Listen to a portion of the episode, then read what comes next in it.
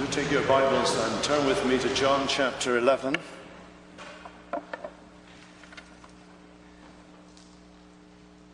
If the Christian faith has nothing to say about death, then it has nothing to say. When we're young, we don't think or talk very much about death, unless, that is, it should intrude into our life. And even when we're older, very often it's relegated to the back of our consciousness. I remember a man in his 80s admitted to me that on the death of his wife that he had never seriously thought about death and its consequences. In death, we lose. We lose a parent, a child, a friend, a spouse, our own lives.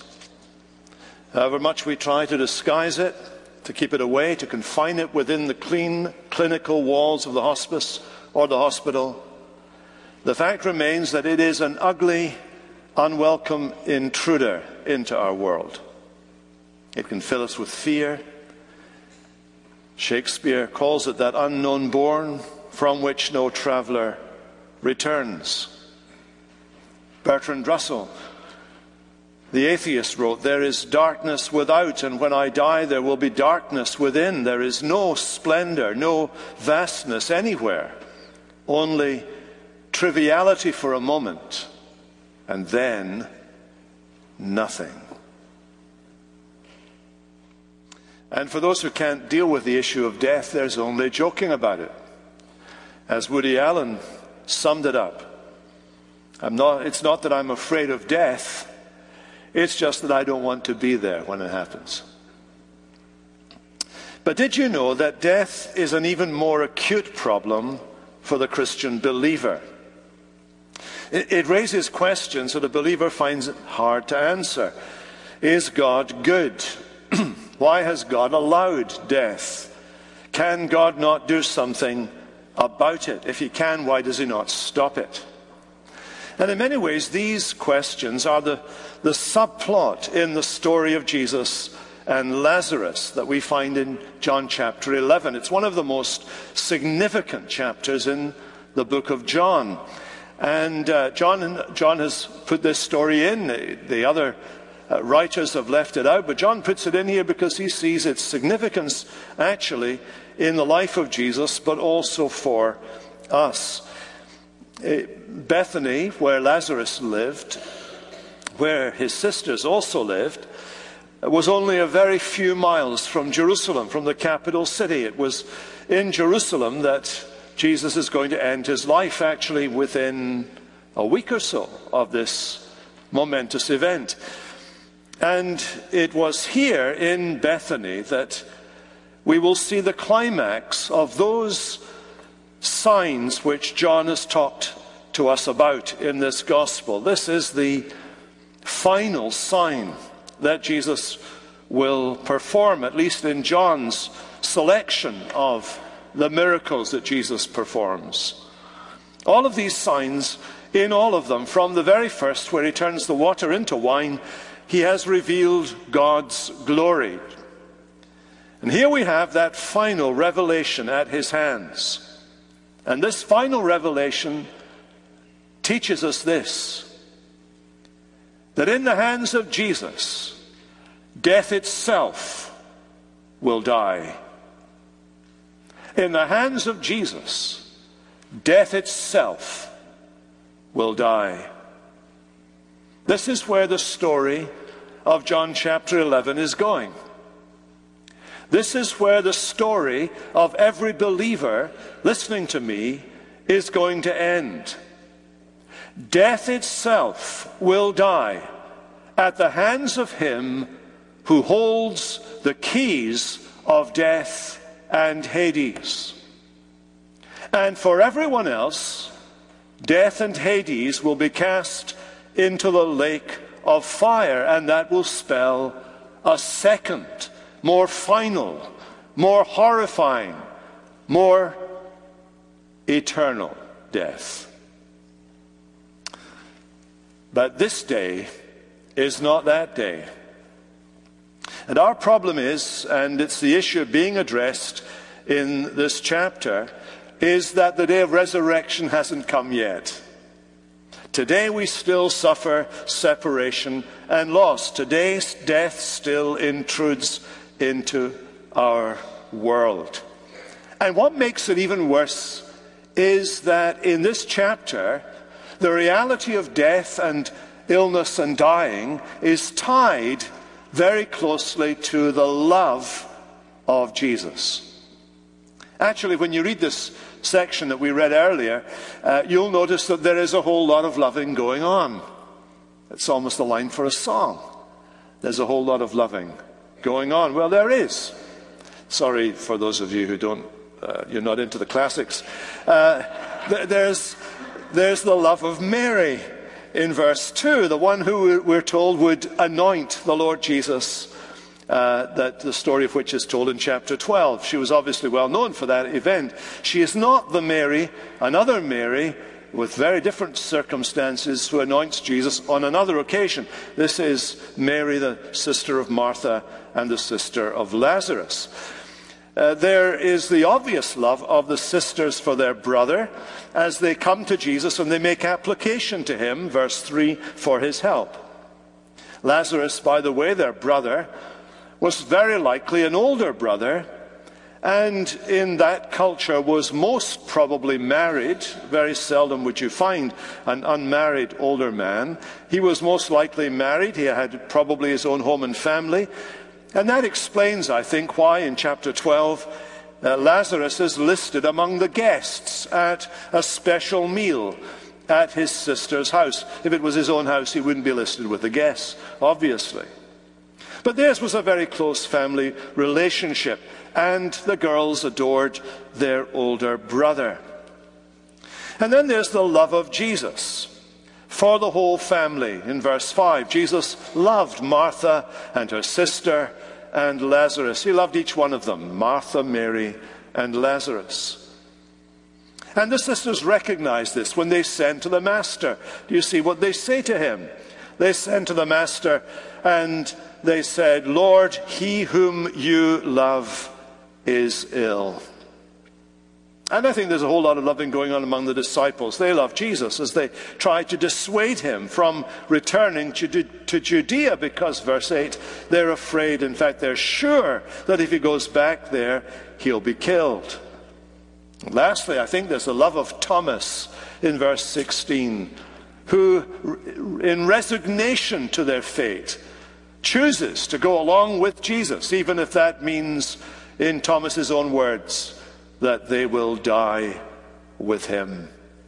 And so his last words, they will die with him, which offers you a little bit of a clue about what's going on in this first part and throughout this whole chapter, because the shadow of the cross is cast all over the events of this chapter, because it is the need of his friends that brings Jesus back from Judea, back to the Jerusalem area, where he will, in one final act, the action in this chapter later on, provoke the authorities to breaking point. They will not be able to endure this any longer, and it will be this event, his action on their behalf, that will put him into harm's way and that will end up with him crucified, dead, and buried.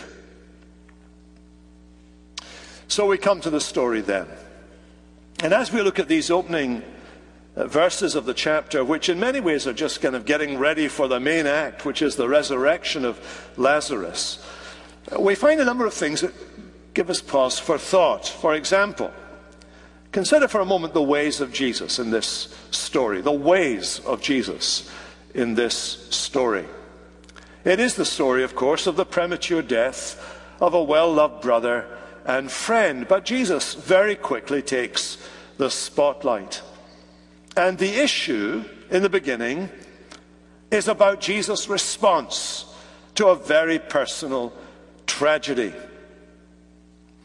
The experience of these girls is one of anguish. It's very natural anguish.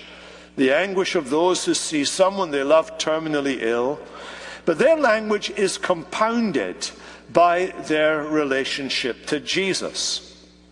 We know from the gospel record that there is a very close personal friendship between Jesus and Martha, Mary, and Lazarus, especially between Jesus and Martha and Mary. He very often spent time in their company. He spent time at meals in their home and so on. And there was a very close bond. You can see that because they sent for him.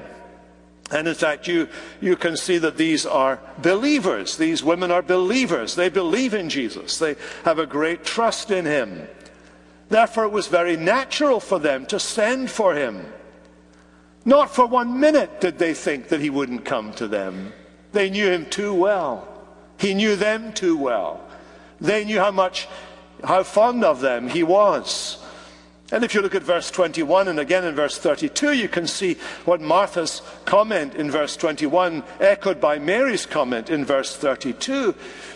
They say to him, when they do see him, "Lord, if you had been here, if you had been here, our brother would not have died." They were believers, you see. And there's no indication that they thought that Jesus' friends should be exempt from sickness. Rather, they knew that Jesus could do something about sickness. They knew that. They also knew where to find him. The authorities couldn't find him. They knew where to send for him. And when they sent for him, they appealed to his love for them, and they appealed to their relationship with him, and they apply to him for help. "The one that you love is ill." They think that's all they have to say to get a response, a reaction. Now, I wonder if you can identify for a moment. Let's pause there just for a moment. Can you identify with the relationship between these people and the Lord Jesus? Can you? I know you don't know Jesus in the flesh. You don't know him as they knew him in the flesh. But in many ways, you know him as well as they do, if you're a believer. Jesus actually later on will spell out the blessing, and he says, it's a blessed thing to know me according to the flesh, but it's an even greater blessing for those who will have never known me, but will come to know me by faith. Let me ask you this. This is your birthright as a believer. Your birthright as a believer is this, that you know that you have access to Jesus that the world doesn't have. You have instant access to Jesus. You don't have to send someone many miles to find him somewhere and ask him to come. You have instant access to Jesus. Right where you are sitting at this moment, in your mind, you can call on him. You can appeal to him. You can call on his name. He is accessible to you wherever you are, whoever you are, at whatever time and in whatever circumstances you find yourself to be. Not only do you have access to him, but he has taught you that you have a claim to him. You have a claim to his attention. He has promised that he will hear you. He has promised that instantly he will hear you, and that instantly he will take what you have to bring to him and take it seriously. You have a right, a claim to his time, his attention, and his power. Because once we've been redeemed by Jesus, we belong to him. We belong to him. He is his. I am his, and he is mine. There's the reality of our experience. I read of an old man who was once asked what he did when he was in trouble, and he said, "I say to the Lord, Lord, your property is in danger." You belong to him. What a wonderful realization to have. Not only did he make me, but he bought me and he owns me. Not in the sense of possesses, but in the sense that he acknowledges that he is mine and I am his. And so they rightly acted on the relationship they had with him and on their knowledge of his heart of love for them. They were within their rights as his friends to apply to him for help, and so are you. so are you. And you can imagine, therefore, their added distress when Jesus apparently does not act. See, they knew that he had, on occasion, healed people from a distance. I think the messenger probably got to Jesus in the nick of time. At the point at which the messenger comes to Jesus, Lazarus is probably still alive. So they got there in the nick of time. All Jesus has to say is, go back and tell them you'll be all right. And his messenger would go back, and by the time he arrived back, there would be Lazarus sitting, drinking his Chateauneuf-de-Pape and enjoying the company of the food that his sisters would be preparing for him, pizza and whatever, and he'd be enjoying their company, and all would be well. It'd be a very happy time. We know Jesus could do that. We know that because we've read the story. They knew that because they were there and saw him do it again and again and again. So you understand their concern here. They also knew that perhaps if he left immediately, he could be back in time to save his friend's life. Instead, put yourself in their shoes. Their brother worsens. There's no sign of Jesus. And Lazarus dies. For 4 days he's dead. No sign of Jesus.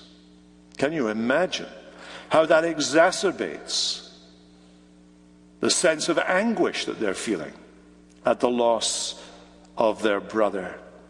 After 4 days, by the way, the kind of popular superstition was that the soul of the deceased hung around for 3 days and then got out of there. So just to put everybody's mind at rest, to overcome any of the superstitions that were around, for 4 days Lazarus was dead. And for the sisters back in Bethany, the delay, the lack of healing, would lead to a growing dismay as their brother's condition deteriorated and then died. Now, to make it worse for us, reading the story, is this fact that Jesus obviously chose not to do anything. And he chose not to return to heal, either from a distance or back to be with them. Look at verse 5 and 6. We'll look at this again in a moment, but just look at it to set that up for us. Jesus loved Martha and her sister and Lazarus. John reminds us of that. And here's what he puts in the context of that loving relationship. So, when he heard that Lazarus was ill, he stayed 2 days longer in the place where he was. And that seems to contradict the love of Jesus for these people. Do you notice that? You see, it isn't just, this is the point, it isn't just that Jesus loves the world generally, and it isn't just that Jesus loves his own people, which he does especially, but that he loves them as individuals and knows them by name. That's why John puts that in there, so that we know that Jesus, who loves his people, loves them by name as individuals. They're on his heart, they're on his mind. And I think John puts that in there so that you know that untimely deaths, periods of prolonged suffering, circumstances that seem to contradict the assurance of God's love are not in themselves tests of the quality or reality of the love of God for his people, for you. The thing that strikes us is the thought that Jesus may be completely informed about your troubles and yet act as if he were indifferent to them. We learn that prayer for the sick, which is encouraged in the Bible, may not be answered, apparently. we learn that what happens may appear to contradict the clear words of Jesus. I mean, how would they interpret those words in verse 4? This illness does not lead to death. It is for the glory of God. How are we to understand the ways of Jesus with us and with others? Isn't it true that we often pray about things and seemingly get no answer, or no for an answer? Don't his methods at times seem counterproductive? Isn't there often an apparent contradiction between the assurances of his love on the one hand and the circumstances he permits or ordains on the other? We know what it is to be let down by friends, but it seems a million times worse to be let down by Jesus. John has no doubt a theological purpose here, because this one, Lazarus, the one whom Jesus loves, is being held up as a representative of all those who love the Lord Jesus and whom Jesus loves. And it strikes us that even those whom Jesus loves especially, if we can even say that, those whom Jesus loves get sick and eventually die. He loves you. You will get sick and you will die. And you may be struggling this evening with the question, does he really love me? And I think one of the lessons here is that your circumstances are not the measure of Jesus' love for you. The cross is. We'll see that. Go back to verse 5 again. I want you to notice in verse 5 that there is a direct link drawn between his love and his mysterious ways with us. Did you see that? I want you to look at this word that unlocks the powerful impact of this sentence. That word translated so, or it could be translated therefore. It's there in the original, so it's not just been added by the translator. Verse 5, Jesus loved Martha and her sister and Lazarus. Therefore, because he loved them, therefore, when he heard that Lazarus was ill, he stayed 2 days longer in the place where he was. Jesus knew what this would mean, this delay. It would mean the certainty of Lazarus' death, and we know that he knew that because in verse 14 he tells the disciples, he told them plainly, Lazarus has died. What kind of love is this that does not jump every time we call? What kind of love is this that does not indulge us, that does not jump when we cry to him? We find the mysterious ways of Jesus difficult. When we find his ways difficult, we need to listen more closely to his word. Look at verse 4. He heard the news, you see, heard the news about Lazarus being ill. He says, for it is to the glory of God, so that the Son of God may be glorified. Or verse 15, for your sake, I'm glad that I wasn't there, so that you may believe.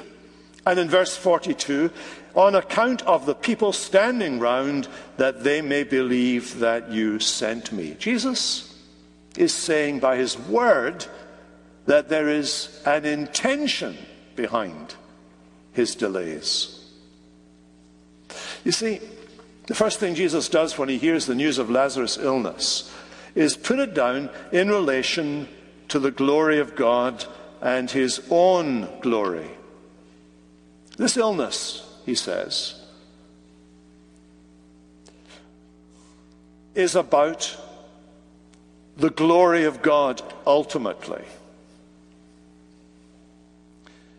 This illness will not reach its climax in death. This illness being permitted, being allowed, happening to this man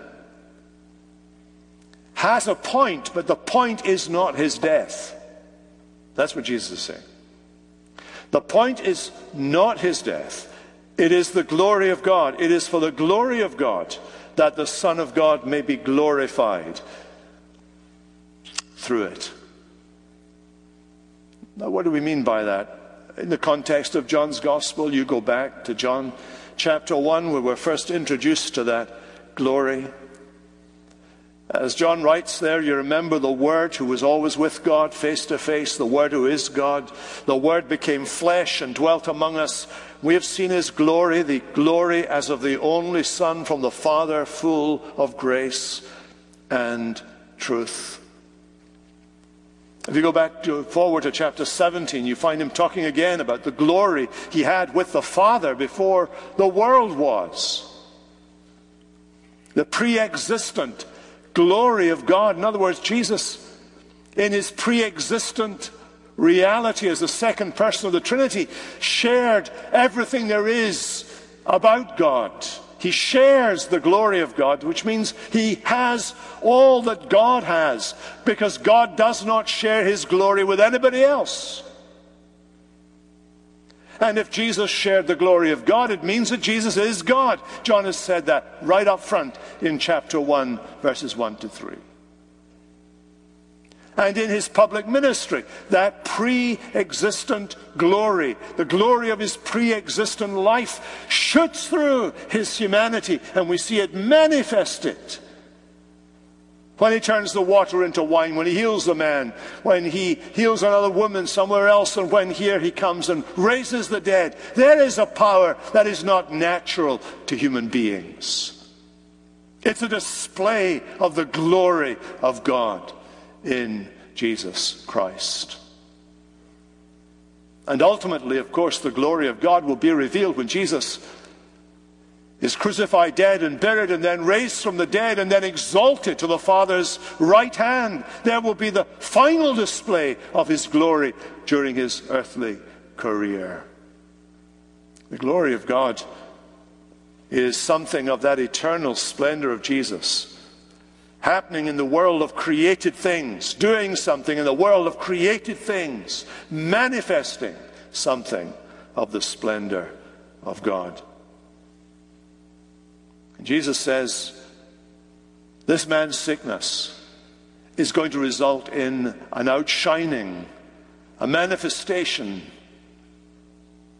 of the glory of God, as the power of God raises this man from the dead. That's where it's going. That's where the story is headed. So when we wonder at Jesus' ways, we must listen to Jesus' word, and we must learn from Jesus' wisdom. It's good to remember that our Lord's purpose for us while we're here on planet Earth is not primarily to make us happy or healthy, but to make us holy. There's something shocking in the words of verse 14. Lazarus has died, and for your sake I am glad that I was not there. Excuse me, Lord, would you like to rephrase that? Glad? You're glad? Glad that you weren't there? That doesn't sound right. And as if the Lord is saying to these men, children, don't you realize that I know the end from the beginning? Don't you understand that I'm not taken by surprise? Don't you think for one minute that I don't know exactly what's going on in this circumstance? I knew he was ill. I know he's dead now. Do you think for one nanosecond that my wisdom doesn't comprehend all that there is to know? Things don't just come up with me. Maybe we need to take those words to heart. But in his wisdom, he knows about those bills you're struggling to pay, that prognosis that you've just received, your fears, your doubts, that bad relationship you're struggling with it. He knows. Do you think there's anything that is outside of the scope of his wisdom? Do you think that for one moment?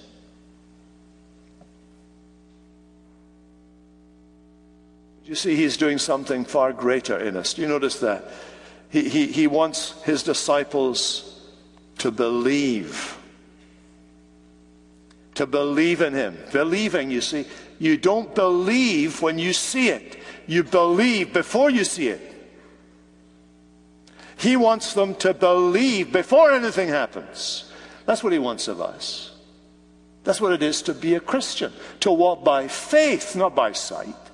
What is the problem in some kind of movements that are about in Christianity today in some quarters is that they want to have it all now. They want to see it. They won't believe until they see something supernatural happening.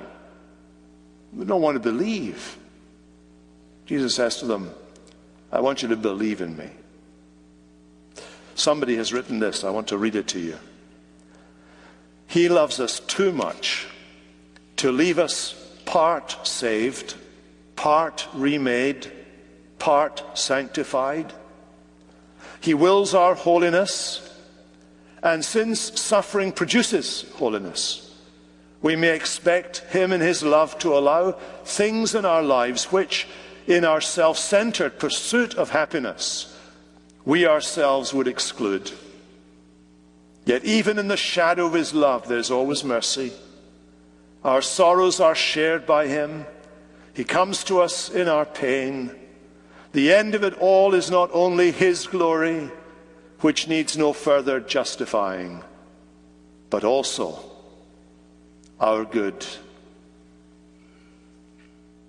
Jesus' ways are shaped by his wisdom. In verse 4, we hear him say, this illness does not lead to death. As unlikely as it appeared to the disciples and the sisters and the crowd, death would not write the last chapter of this story. And already in verse 11, Jesus is redefining death for the believer. He redefines death. Our friend Lazarus has fallen asleep. Did you notice that in verse 11? But I am going to go and awaken him. That's what Jesus has come to do. Sleep is something you wake up from. He is teaching us what death means for the believer. The body falls asleep while the spirit is released immediately into the presence of the Lord without a nanosecond of separation from him. And on the day of resurrection, the body that fell asleep is reconstructed, transformed, and awakened, and rejoined to our spirit until we are one whole person again on the day of resurrection. Death is not the end. And the message is that in his wisdom, he knows that. And he knows what he's about. He knows what he's doing. He knows where we're going. And the best is yet to be. So when you wonder at his ways, when he does seem to delay in answering our prayers for healing, or for the meeting of a need, or the deliverance from a habit, or a destructive relationship, or for the salvation of a loved one. I don't know why he delays. I don't know why it is in your case or mine that these things happen. I can't give a definitive answer, but I can tell you this: delays are inevitable. We are finite. We cannot see the big picture. Our best desires and prayers are shot through with selfishness and sin. But I can assure you of this: God's delays are not final. This story is in the Bible to teach us that. We may bury our dead, as Martha and Mary did, but that is not the end of the story. And what he wants is, by holding back for a time, us to learn to trust him, to rest on him, to lean our weight upon him, and to see the moments and days of our lives are not at the mercy of chance, but are in the hands of this loving, wise Savior who knows when and how to act. That's the purpose of that little mini parable in the middle there, that there is a moment that God knows and that Jesus knows. You see, He doesn't go back when he gets the message. But later he's the one who initiates it and says in verse 7 to his disciples, let's go to Judea again. He could have said it earlier, but it wasn't his time earlier. Any more than it was the right time when his mother came and said to him, they're running out of wine. Nod, nod, hint, hint, wink, wink. You know, could you do something about this, son? And he says to her, no, it's not my time. And she goes off feeling rather crushed, perhaps. So her son has said no to her. Then a little while later, it is his time. And he changes the water into... Jesus waits his Father's timing. All the time. And in the timing of the Father, there is a moment. That moment is coming. That moment is coming when all our dead will live. When all our tears will be wiped away. When all our suffering will cease. When all our struggling with sin will come to an end. When we will be better than we ever were. Creatures of such splendor. And for eternity, 10 billion years from now, somewhere in this massive universe that God has made for his people to enjoy, we'll bump into one another and we'll remind ourselves that we learn from John 11 of that moment that will have burned itself into our everlasting memory when the shackles and pains of this earth were finally cast off. Jesus returned, and we were given bodies like his glorious body.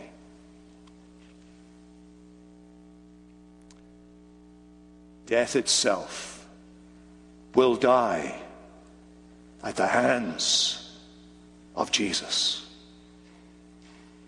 Let's pray together. Father, we thank you for your word this evening. We thank you for your grace that has given us these reassurances of our final resurrection, but also given us reassurances for today. Today, when we've applied to Jesus for help, perhaps, and not consciously heard anything back from him, not seen anything that indicates an answer. And our prayers go up moment by moment, day by day, sometimes with great pain, anguish, crying, tears. The reassurance is that you do hear, but you know what we don't know. And your purposes are always for our good, and all will end in our glorious resurrection with you. Help us to live in the meantime, trusting, walking by faith. Strengthen our faith tonight, we pray, in Jesus' strong name. Amen.